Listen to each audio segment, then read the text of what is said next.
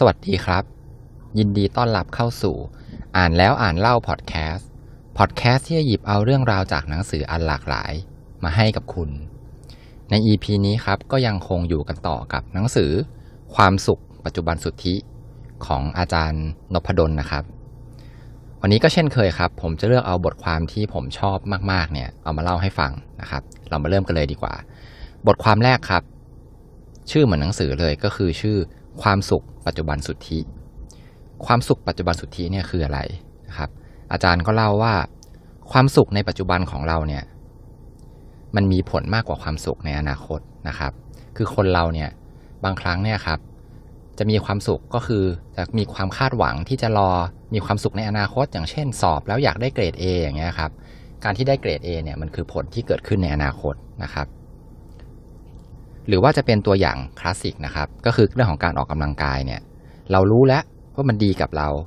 แต่ผลลัพธ์เนี่ยครับในการออกกำลังกายเนี่ย มันไม่ได้เห็นเลยในทันทีนะครับ เราต้องรออนาคต แต่ปัจจุบันเนี่ยครับ เราทำไมเราถึงไม่ออกกำลังกายออกกำลังกายกัน เพราะว่าการออกกำลังกายเนี่ยครับมันเหนื่อย มันเหนื่อยเลยนะ ปัจจุบันนะครับ แบบนี้เนี่ยอาจารย์เขาเรียกว่าเป็นความสุขปัจจุบันเนี่ยมันติดลบครับ มันก็เลยเป็นเหตุให้เราอะ ไม่ทำสิ่งสิ่งนั้นนะครับ ทีนี้ประเด็นสำคัญมันอยู่ที่ว่า แล้วเราจะแก้มันยังไงครับ อาจารย์ก็เสนอมา 3 วิธีที่น่าสนใจ วิธีแรกครับก็คือ ลดความยุ่งยากลง ลดค่าลบของความสุขในปัจจุบันเนี่ยลงนะครับ ยกตัวอย่างเช่นการวิ่งครับ ก็คือเราไม่จำเป็นต้องไปวิ่งที่ฟิตเนสหรือว่าไปที่แบบสวนสาธารณะที่มันไกลจากบ้านเรา ให้เราหาที่วิ่งใกล้ ๆ บ้านนะครับ หรือว่าซื้อเครื่องวิ่งมาไว้ที่บ้านเลยนะครับ พื่อเป็นการลดความยุ่งยาก หรือให้เราหากีฬาที่เราชอบก็ได้ครับ อาจจะไม่จำเป็นต้องวิ่งหรอกนะครับ อย่างเช่น ไปเตะฟุตบอลกับเพื่อน หรือไปตีแบดกับเพื่อนอย่างเงี้ยก็ได้เหมือนกันนะครับ วิธีที่ 2 คือทำให้ความสุขในอนาคตเนี่ยครับ มันมีค่ามากขึ้นนะครับ ตั้งเป้าหมายให้มันน่าตื่นเต้นมากยิ่งขึ้นนะครับ อย่างเช่น คนที่เขาอยากจะลดน้ำหนักเนี่ยถ้าเกิดว่าเขามีคนที่แอบชอบอยู่เนี่ยครับจะทำให้คนพวกเนี้ย ลดน้ำหนักได้เร็ว เพราะว่าเป้าหมายมันน่าตื่นเต้นนะครับ มากกว่าการที่คุณจะแบบแค่อยากลดน้ำหนักเฉยๆนะครับ หรือว่าคุณโดนแบบพ่อแม่ว่าว่าอ้วนอะไรอย่างเงี้ยฮะหรือแม้แต่จะเป็นการที่เราทำงานหนักในการหาเงินเนี่ยเพื่ออนาคตของลูก อันนี้ครับก็เป็นความสุขในอนาคตเหมือนกันนะครับ วิธีที่ 3 ครับก็คือ คิดถึงความสุขในระยะที่มันสั้นเข้ามานะครับ ยกตัวอย่างเช่นถ้าเกิด เป้าหมายของคุณเนี่ยเป็นการเก็บเงินเพื่อการเกษียณทีเนี้ยสมมติคุณอายุสักประมาณ30 กว่าเนี่ยมันอีกตั้ง 20 กว่าปี ถึงจะได้ใช้เงินเกษียณถูกไหมครับ มันนานเกินไปนะครับ อันเนี้ยก็อาจารย์เขาแนะนำว่าให้เราเปลี่ยนวิธีการวัดผลเนี่ยเป็นรายปี พอทุกๆ ปีเนี่ยครับเราเห็นจำนวนเงินที่มันมากขึ้นมากขึ้นเนี่ยมันก็ทำให้เราเนี่ยมีความสุขในระยะที่ใกล้เข้ามาจากตอนแรกที่เราวางแผนเอาไว้ว่าเราจะได้ใช้เงินตอนเกษียณใช่ไหมครับอีก 20 กว่าปีเนี่ยทีนี้เราเห็นตัวเลขทุกปีเลยนะครับ ความสุขก็ เป้าหมายของความสุขของเราครับ มันก็จะอยู่ใกล้เข้ามานะครับ โอเค บทถัดมาครับเป็นเรื่องของอยากเป็นคนถูก หรืออยากมีความสุข อันนี้ต้องบอกเลยครับว่าผมชอบมาก ๆนะครับ อันนี้เนี่ยอาจารย์เขายกตัวอย่างถึงเรื่องของว่า เวลาเราทะเลาะกันเนี่ยครับทะเลาะกับคนใกล้ตัวเนี่ย ไม่ว่าจะเป็นเพื่อนหรือเป็นคู่สามีภรรยา หรือกับพ่อแม่พี่น้องอะไรพวกนี้ครับ หลาย ๆ ครั้งเลยครับ มันเกิดจากเรื่องไม่เป็นเรื่องครับ ก็คือ สมมติว่าแบบยกตัวอย่างเช่น ทะเลาะกันเรื่องว่าแบบใครถูกใครผิดในเรื่องเล็ก ๆนะครับ หรือว่าคุณจำอะไรแบบ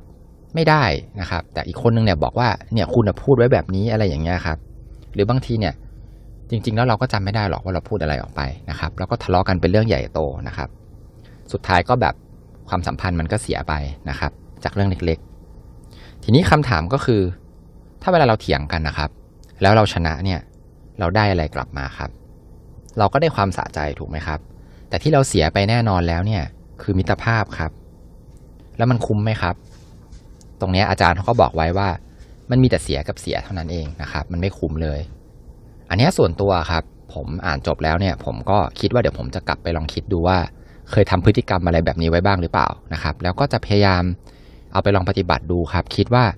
มันน่าจะดีนะครับ กับความสัมพันธ์กับทุกๆ คนเลย บทความถัดมาครับเป็นเรื่องของ 10 เทคนิคการเลี้ยงลูกครับ อันเนี้ยบอกเลยว่าใครที่มีลูกนะครับ ยิ่งลูกกำลังเล็ก ๆ อยู่เนี่ยดีมากๆเลยนะครับลลองไปอ่านกันดูจากเล่มจริง อันนี้ผมขอข้ามไป เพราะว่าบางทีผู้ฟังของเราอาจจะไม่ได้มีลูกกันทุกคนก็ได้นะครับ อันถัดมาครับ อันนี้ก็แบบดีเหมือนกันชอบมาก ชื่อบทว่าปรากฏการณ์โดมิโนครับโดมิโนเนี่ย ทุกคนน่าจะรู้กันดีนะครับ มันเป็นของเล่นอันเล็ก ๆ ที่เราเนี่ยเอามาเรียงกันนะครับ เรียงต่อๆกันไป แล้วพอตัวแรกเนี่ยล้มลงตัวต่อๆไปเนี่ยมันก็จะล้มไปเรื่อยๆนะครับบางคนน่าจะเคยเห็นจากในพวกวิดีโอ Facebook หรือว่าใน YouTube ที่เขาทำแบบต่อโดมิโนยาวๆครับแล้วให้มันล้มไปเป็นรูปสวยๆนะครับ ทีนี้ประเด็นคือโดมิโนเนี่ยครับมันเรียงกันอยู่เนี่ยถ้าเราวางชิ้นข้างหน้าเล็กมากๆ เราสามารถวางชิ้นหลังๆเนี่ยครับใหญ่มากๆก็ได้ครับ ชิ้นเล็กเนี่ยมันล้มชิ้นใหญ่ได้ครับ เปรียบก็คือนะครับเสมือนกับว่า ความสำเร็จเล็ก ๆ ของเราเนี่ยครับที่เราทำได้เนี่ยไม่แน่ครับ มันอาจจะส่งผลนะครับ ไปให้เกิดความสำเร็จใหญ่ ๆ ในบ้านปลายก็เป็นได้ครับ อันนี้คือประเด็นที่อาจารย์เขาเขาพูดถึงนะครับ สิ่งที่สำคัญครับก็คือ ถ้าเราล้มเจ้าโดมิโนตัวเล็ก ๆ เนี่ย หรือถ้าเราทำความสำเร็จเล็ก ๆ เนี่ยได้ แต่ต้องถูกตัวนะครับ ต้องถูกอันนะครับ ทีเนี้ยเราต้องมั่นใจว่าเราเนี่ยล้มโดมิโนตัวเล็กอันเนี้ยถูกตัวจริง ๆ นะครับ ในบางเวลาครับ โอกาสที่จะทำให้เกิดความสำเร็จเล็ก ๆ เนี่ย มันก็มีมาได้หลายทางหลายอันนะครับ ถ้าเราเลือกทำทั้งหมด มันอาจจะไม่ดีเลยก็ได้ครับ เพราะว่าเราไม่ได้โฟกัสนะครับ เราเนี่ยต้องดูว่าแล้วมันใช่ตัวเราจริง ๆ หรือเปล่าในสิ่งที่ทำความสำเร็จเล็ก ๆ อันนั้นนะครับ อาจารย์เนี่ยครับเขาก็ได้เล่าตัวอย่างที่น่าสนใจนะครับ เป็นประสบการณ์ของตัวเองเลยนะครับ อาจารย์บอกว่าเด็กๆเนี่ยเคยฝันอยากจะออกหนังสือพิมพ์ของตัวเอง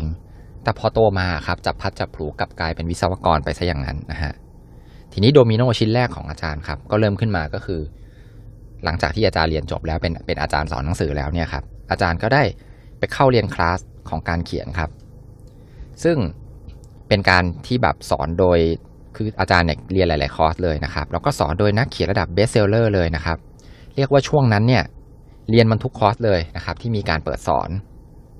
ทีนี้ ถ้าเกิดว่าเรียนจบอะครับ แล้วอยู่เฉยๆ ไม่เขียนเนี่ย มันก็คงจบลงแค่ตรงนั้นครับ แต่อาจารย์เนี่ยครับเขาทำต่อครับก็คือ อาจารย์เนี่ยเขาเปิดเพจขึ้นมา Facebook แฟนเพจนะครับ แล้วก็เขียนทุกวันเลยครับ จากยอดไลค์หนึ่งร้อยเนี่ยก็กลายเป็นพันนะครับแล้วก็กลายเป็นหมื่นนะครับ อันนี้เนี่ยถือเป็นโดมิโนอีกตัวหนึ่งนะครับที่เป็นโดมิโนที่ตัวใหญ่ขึ้น จากตอนแรกที่อาจารย์เนี่ยเรียนจบคอร์สการเขียนนะครับ ทีนี้ต่อมาครับ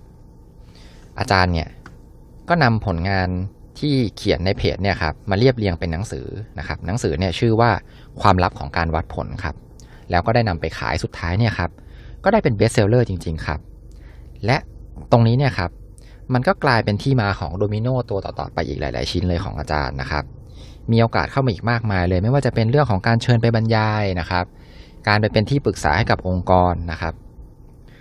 โดมิโนตัวต่อมาครับทำ ตรงนี้ครับมันทำให้อาจารย์เนี่ยรู้จักนักเขียนมากยิ่งขึ้นครับ แล้วก็เลยรู้ว่านักเขียนหลาย ๆ คนเนี่ยเขาหันมาทำพอดแคสต์กันในช่วงน่าจะสักปีสองปีที่พี่แล้วนะฮะอาจารย์เนี่ยก็เลยลองทำดูบ้างครับ แล้วก็ทำต่อมาเรื่อย ๆ นะครับ จนตอนนี้กลายมาเป็น podcaster ชื่อดังนะครับ และอาจารย์เนี่ยก็บอกว่าเขาทำสิ่งนี้แล้วเนี่ย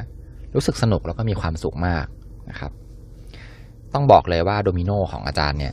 มาไกลมากจากจุดเริ่มต้นจริง ๆ นะครับ พอผมอ่านบทความอันนี้จบอะครับ ผมก็ค่อนข้างเชื่อเลยนะครับ ในเรื่องของโดมิโนของอาจารย์เนี่ยครับแต่ว่ามีประเด็นอยากจะเสริมอีแนวคิดหนึ่งครับ ซึ่งเป็นของสตีฟจ็อบที่ผู้ฟังทุกท่านเนี่ยน่าจะเคยได้ยินมาก็คือเรื่องของ connect the dot นะครับ ก็คือจุดต่างๆที่เป็นความสามารถที่เกิดขึ้นในชีวิตเราเนี่ย ความสามารถอันหลากหลายของเราเนี่ย วันหนึ่งอะครับ มันจะเชื่อมโยงกันแล้วเราจะได้ใช้มัน อย่างของอาจารย์เนี่ยก็ เป็นเรื่องของความรู้นะครับไม่ว่าจะเป็นการเรียบเรียงจากการเขียนความรู้ที่อาจารย์ไปอ่านเจอมาในหนังสือ อันนี้อาจารย์อาจจะไม่ได้เขียนลงมาในบทนี้นะครับ แต่ผมคิดว่ามันเชื่อมโยงกันนะครับ โดยส่วนตัวเนี่ย ผมก็ลองทำตามอาจารย์เนี่ยแหละครับ วันหนึ่งนะครับ วันแรกวันนั้นเนี่ยผมก็แบบชอบอ่านหนังสือนะครับพอแล้วก็ชอบฟังพอดแคสต์ด้วยนะครับ ก็เลยคิดคล้ายๆ อาจารย์นะครับว่าเอ๊ะเราชอบฟัง เราก็น่าจะลองทำดูได้เหมือนกันนะครับ ผมก็เลยลองฟังดูของแทบทุกคนเลยครับ แล้วก็กลับมาลองสรุปหนังสือนะครับ แล้วก็ลองทำเป็นพอดแคสต์ดูบ้างนะครับ ผมอะก็หวังเอาไว้ในใจเหมือนกันว่าวันหนึ่งเนี่ยโดมิโนนะครับตัวนี้เนี่ยตัวเล็กๆเนี่ย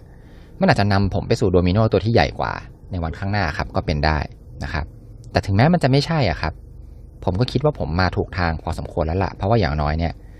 ผู้ฟังที่ฟังอยู่ตอนนี้ก็ยังฟังอยู่นะครับ แล้วที่สำคัญเลยครับ พอทำสรุปหนังสือเนี่ยมันทำให้จดจำเนื้อหาได้แบบดีขึ้นมาก ๆเลยครับ แล้วเนื้อหาเนี่ย มันเอาไปใช้ในงานนะครับ แล้วก็ในชีวิตได้จริง ๆนะครับ โอเค กลับมาที่หนังสือครับ ออกไปซะยาวเลยนะฮะบทถัดมาครับ อาจารย์ใช้ชื่อว่าเวลาเนี่ยมันย้อนกลับมาไม่ได้นะครับ ถ้าเปรียบเทียบเวลากับเงิน เงินเนี่ยครับ เราสามารถที่จะเก็บสะสมมัน แล้วเราก็รวย รวยแล้วบางครั้งเนี่ยเรากลับไปจนนะครับก็ได้ หรือแม้แต่พอเรากลับไปจนแล้วเนี่ย เราก็กลับมารวยอีกครั้งหนึ่งได้ครับ เงินเนี่ยมันเก็บเอาไว้ได้ แต่เวลาไม่ใช่นะครับ เราไม่สามารถที่จะเก็บเวลาเอาไว้ได้ บางคนเนี่ยครับก็ทุ่มเทมากจนเกินไปนะครับ ในช่วงวัยทำงานที่แบบพีคๆนะครับทำงานหนักมากแล้วก็นอนดึกนะครับ แล้วก็ทำให้ไม่มีเวลาที่จะอยู่กับครอบครัว หรือแม้แต่เจอหน้ากันนะครับ ทีนี้เราต้องกลับมาถามดูตัวเราเองครับว่า ความต้องการสูงสุดในชีวิตของเราเนี่ยมันคืออะไร ถ้าเกิดคุณผู้ฟังตอบว่าเป้าหมายสูงสุด คืออยากรวย รวยแล้วก็จบ อย่างเงี้ยโอเคครับ ก็ทำงานไปเลยนะครับ แต่ถ้าเกิดคุณผู้ฟังตอบคำถามนี้ว่า อยากรวย เพราะว่าจะได้มีเวลาอยู่กับครอบครัวนะครับ อยู่กับลูก แล้วก็พ่อแม่จะได้สบายเนี่ย อันเนี้ยต้องฟังต่อครับ คุณลองคิดดูนะครับ ว่าแบบนี้ช่วงเวลาที่คุณทำงานหนักเนี่ยครับช่วงเนี้ยสมมติคุณอายุ 35 นะครับ 10 ปีผ่านไปครับ คุณอายุ 45 ในณเวลานั้นเนี่ย ลูกคุณนะครับ ที่ตอนแรกยังเล็กอยู่ พอสิบกว่าขวบแล้วเนี่ย เขาก็ไม่ค่อยอยากจะอยู่กับคุณละ แต่ตอนนั้นคุณมีเวลานะครับ พ่อแม่เนี่ย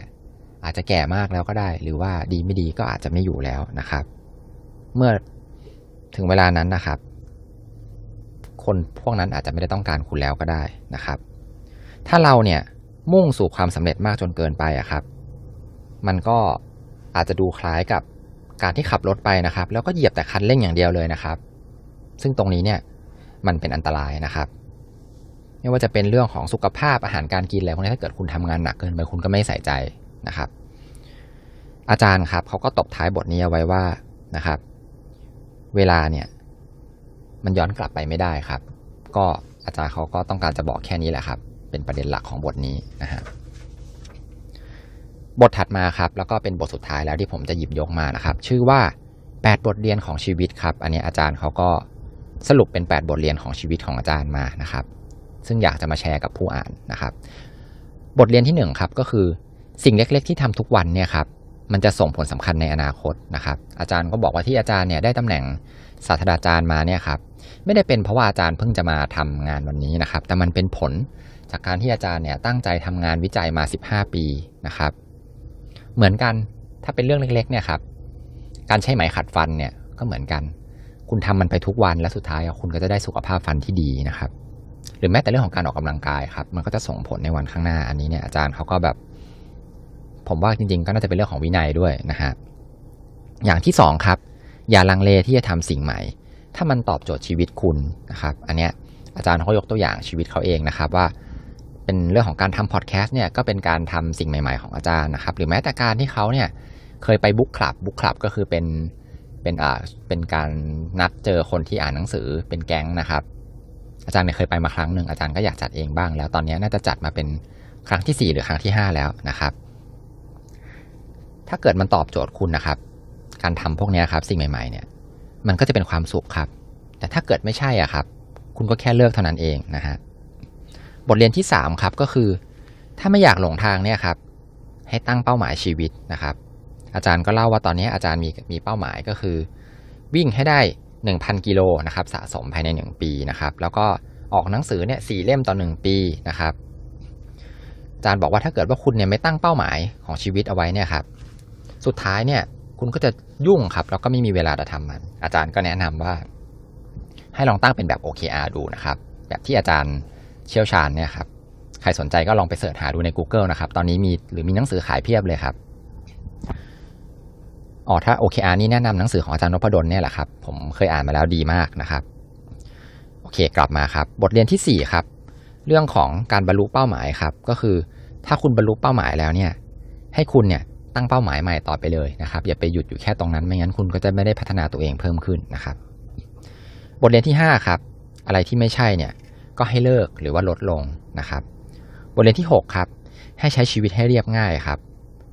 ก็คือการทำให้ชีวิตเนี่ย สบายขึ้นนะครับ เรื่องบางเรื่องเนี่ยบางทีเราก็คิดเยอะเกินไปนะครับ บทเรียนที่ 7 ครับ อยากทำอะไรให้เริ่มทำทันทีครับ ถ้าเกิดว่าคุณบอกว่าเดี๋ยวว่าหลังค่อยทำเนี่ยจริง ๆ แล้วมันเท่ากับการที่เราอะจะไม่ทำมันนะครับ และสุดท้ายครับบทเรียนที่ 8 ก็คือ เราเนี่ยไม่เคยยุ่งเกินไปครับ ในสิ่งที่เรารักนะครับ ถ้าเกิดว่าเราเนี่ยยังรู้สึกว่ายุ่งเกินกว่าที่จะทำสิ่งสิ่งนั้นเนี่ยครับ มันก็คือเราอะ อาจจะยังไม่ได้รักสิ่งนั้นเนี่ยมากพอครับ ถ้าคุณคิดว่าคุณรักสิ่งนั้นเนี่ยครับ สุดท้ายเนี่ยคุณก็จะหาเวลาให้กับมันได้ครับ สุดท้ายของสุดท้ายนะครับ อาจารย์ก็มีบทสรุปด้วยนะครับ อาจารย์บอกว่าจากที่อาจารย์เนี่ยอ่านหนังสือมามากเนี่ยครับ อาจารย์เชื่อเลยว่าไม่มีเล่มไหนหรอกครับ ที่จะเป็นสูตรสำเร็จได้กับทุกคนนะครับ หนังสือเล่มนี้ก็เช่นกันนะครับ อาจารย์เนี่ยอยากจะแค่แชร์แนวคิด ที่ได้ผลดีกับตัวเองนะครับ แล้วก็อย่างน้อยเนี่ยมันน่าจะจุดประกายในการหาทางออกให้กับชีวิต และพัฒนาชีวิตไปในทิศทางที่ดีขึ้นครับสำหรับเนื้อหานะครับ ของหนังสือเล่มนี้ก็ผมขอจบแต่เพียงเท่านี้นะครับ และที่หยิบมาทั้งหมดเนี่ยครับก็เป็นบทความนะครับที่ผมเนี่ยชอบจากหนังสือเล่มนี้จริง ๆ ยังมีบทความอื่นๆที่ดีอีกมากเลยนะครับ ผมอ่านจบแล้วนะครับ ผมก็ตั้งใจว่าเนี่ยผมจะเอาไปทำตามที่อาจารย์เนี่ย ชอบพูดไว้เสมอเลยว่า ถ้าเกิดว่ามันไม่ได้เสียหายอะไรอะครับ เราก็น่าจะลองทำดูนะครับ ถ้าเราทำแล้วมันไม่โอเค เราก็แค่เลิกเท่านั้นเองนะฮะสุดท้ายครับหนังสือเล่มนี้ครับแนะนำนะครับสำหรับทุกๆคนเลยนะครับ ผู้ฟังทุกท่านนะครับ อ่านง่ายมากนะครับ แล้วก็ได้อะไรมากกว่าที่คิดแน่นอนเลยครับสำหรับใครที่ฟัง episode นี้แล้วชอบนะครับ ก็ฝากกดแชร์ไปใน Facebook ให้เพื่อนๆของคุณเนี่ยได้เข้ามารับฟังกันนะครับ แล้วก็ ฝากติดตามพอดแคสต์อ่านแล้วอ่านเล่าในทุกช่องทางที่ท่านฟังอยู่นะครับ แล้วก็ตอนนี้เรามีแฟนเพจแล้วด้วยครับ ฝากไปกดไลค์ได้นะครับสำหรับใน episode นี้ก็ขอบคุณคุณผู้ฟังทุกท่านมาก ๆ เลยครับ ที่ติดตามรับฟังอ่านแล้วอ่านเล่าพอดแคสต์แล้วพบกันใหม่ สวัสดีครับ